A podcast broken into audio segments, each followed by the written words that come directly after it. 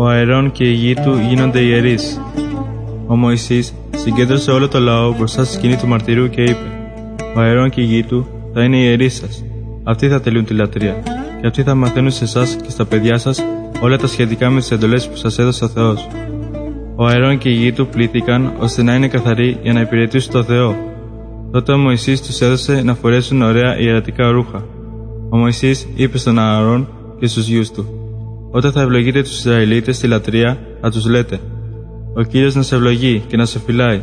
Ο κύριος να σου δείξει την εύνοιά του και να σε ελεήσει. Ο κύριος να σου συμπαραστέκεται και να σου δίνει ειρήνη.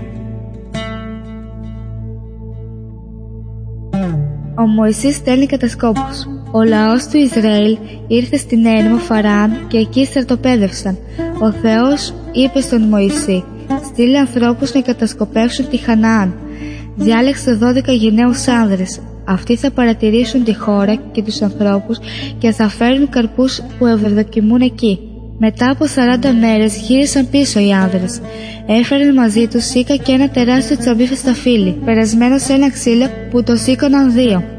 Οι κατάσκοποι διηγήθηκαν στο λαό ότι είχαν δει. Είναι πράγματι μια ωραία χώρα. Εκεί υπάρχει άφθορο γάλα και μέλι. Να και η καταπληκτική καρπή της. Αλλά ο λαός που κατοικεί εκεί είναι δυνατός. Οι πόλεις είναι οχυρωμένες και πολύ μεγάλες. Οι άνθρωποι εκεί είναι τόσο μεγάλοι, σαν γίγαντες. Όταν σταθήκαμε δίπλα τους, νιώθαμε σαν μικροσκοπικές ακρίδες.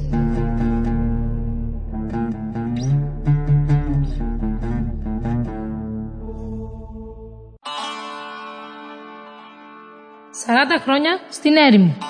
Όταν οι Ισραηλίτες τα άκουσαν αυτά, άρχισαν να φωνάζουν από τον φόβο τους και να κλαίνε όλη τη νύχτα. Το πρωί πήγαν στον Μωυσή και είπαν: Γιατί μας έφερε ο κύριος σε αυτή τη χώρα, εδώ θα πεθάνουμε όλοι μας. Και έλεγαν μεταξύ τους: Ελάτε να ορίσουμε έναν αρχηγό και να γυρίσουμε πίσω στην Αίγυπτο. Δεν ήθελαν πια να υπακούνε στον Μωυσή και στον Ααρών. Τότε ο Μωυσής παρακάλεσε τον Θεό να βοηθήσει. Ο Θεός είπε: Πως πότε θα με περιφρονεί και θα παραπονιέται εναντίον με αυτός ο λαός, δεν με πιστεύω ότι θα τους φέρω στη γη Χαναάν. Κανένας από αυτούς που τώρα παραπονιούνται δεν θα μπει στη χώρα Χαναάν.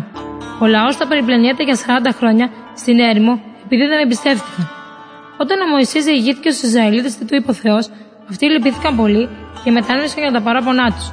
Αλλά αυτό που είχε αναγγείλει ο Θεός, αυτό ε και έγινε. Ο λαός του Ισραήλ έμεινε για 40 χρόνια στην έρημο.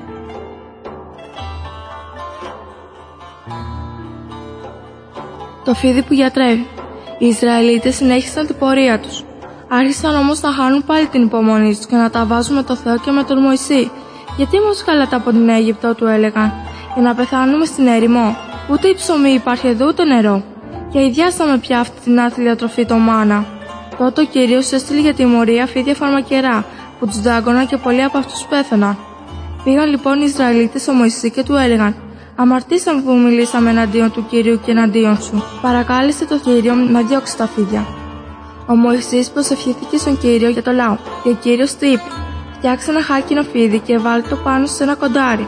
Όποιος δαγκώνεται από κάποιο φίδι, αυτός θα κοιτάζει το χάκινο φίδι και δεν θα πεθαίνει». Ο Μωυσής έκανε όπως του είπε ο κύριος. Έτσι θεραπεύτηκαν όλοι όσοι είχαν δαγκωθεί από κάποιο φίδι.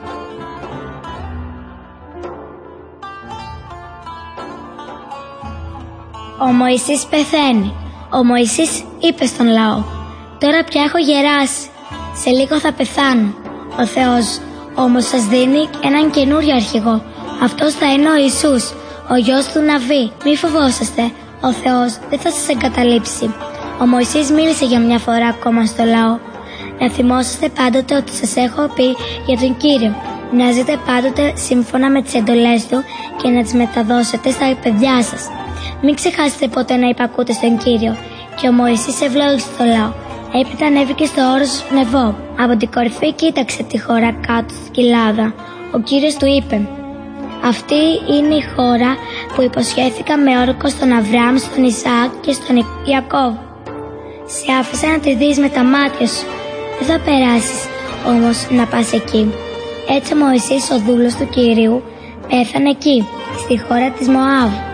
Ανάμεσα στους Ισραηλίτες δεν παρουσιάστηκε πια άλλος προφήτης σαν τον Μωυσή.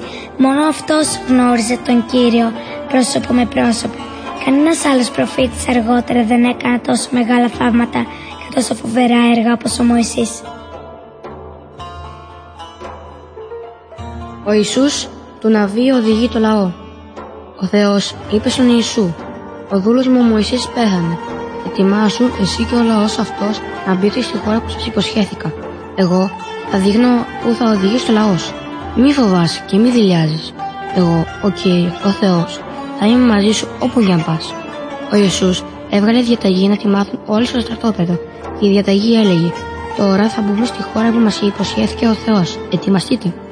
Ο λαός έκανε ό,τι τους είπε ο Ιησούς. Έτσι οι Ισραηλίτες ήρθαν επιτέλους στη χώρα, για την οποία είχαν ακούσει τόσα πολλά και ο Θεός τους προστάζευε από τους εχθρούς τους.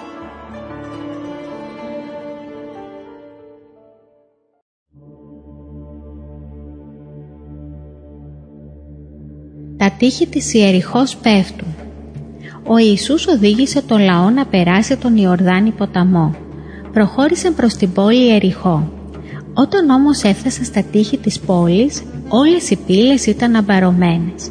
Οι κάτοικοι της Ιεριχούς δεν ήθελαν να αφήσουν τους Ισραηλίτες να μπουν μέσα. Τότε ο Θεός είπε στον Ιησού «Εσύ και όλοι οι οπλισμένοι άνδρες θα παρελάσετε γύρω από την πόλη κάνοντας μία φορά τη μέρα το γύρο της. Αυτό θα το κάνετε για έξι μέρες μία φορά τη μέρα. Πάρτε την κυβωτό της Διαθήκης μαζί σας. Επτά ιερείς θα πηγαίνουν μπροστά από την κυβωτό, θα κρατούν επτά κεράτινες άλπιγγες και θα σαλπίζουν. Την έβδομη μέρα θα κάνετε επτά φορές το γύρο της πόλης ενώ οι ιερείς θα σαλπίζουν με τις άλπιγγες. Όταν τους ακούσετε να δώσουν παρατεταμένο σάλπισμα, τότε όλοι σας θα φωνάξετε με όλη σας τη δύναμη και το τείχος της πόλης θα πέσει κάτω. Έτσι θα μπορέσετε να μπείτε στην πόλη. Ο Ιησούς έκανε όπως του είπε ο Θεός. Για έξι μέρες έκαναν από μία φορά το γύρο της πόλης. Την έβδομη μέρα σηκώθηκαν με την αυγή και έκαναν επτά φορές το γύρο της πόλης. Την έβδομη φορά όταν οι ιερείς ήταν να σαλπίσουν με τις άλπιγγες, ο Ιησούς είπε στο λαό «Φωνάξτε τώρα με όλη σας τη δύναμη». Τότε τα τείχη σοριάστηκαν και ο λαός όρμησε και κατέλαβε την πόλη. Οι Ισραηλίτες κατακτούσαν τη μία πόλη μετά την άλλη. Σύντομα κατέλαβαν όλη τη Χαναάν. Τώρα πια είχε τελειώσει η μεγάλη πορεία τους.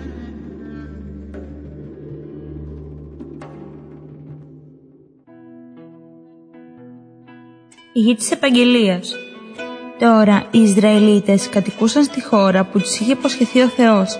Από τους 12 γιους του Ιακώβ, εγγονού του Αβραάμ, προήρθαν οι 12 φυλές. Ο Ιησούς μοίρασε τη χώρα σε αυτές και κάθε φυλή πήρε τη δική της περιοχή. Όταν ο Ιησούς γέρασε, συγκέντρωσε όλες τις φυλές του Ισραήλ στην πόλη Σιχέμ. Ο Ιησούς ήξερε ότι σύντομα θα πέθαινε. Είπε λοιπόν στο λαό «Ο Θεός σας έδωσε μία χώρα για να ζείτε». Τώρα λοιπόν να σέβεστε το Θεό και να το λατρεύετε με ειλικρίνεια και αφοσίωση. Ο Θεός δεν θέλει να λατρέψετε άλλους θεούς σαν αυτούς που λάτρεψαν οι προγόνοι σας. Γι' αυτό πρέπει να αποφασίσετε σήμερα Θέλετε να μείνετε πιστοί και να λατρεύετε τον Κύριο το Θεό μας ή θέλετε να λατρεύετε άλλους θεούς; Τότε είπε ο λαός «Θέλουμε να λατρεύουμε τον Κύριο». Ο Ιησούς πήρε μια μεγάλη πέτρα και την έστησε εκεί κάτω από ένα μεγάλο δέντρο και είπε στο λαό «Να αυτή η πέτρα ας είναι μάρτυρας για μας. Όταν τη βλέπετε να θυμάστε, υποσχεθήκατε να μείνετε πιστοί στο Θεό. Μετά από αυτά ο Ιησούς πέθανε.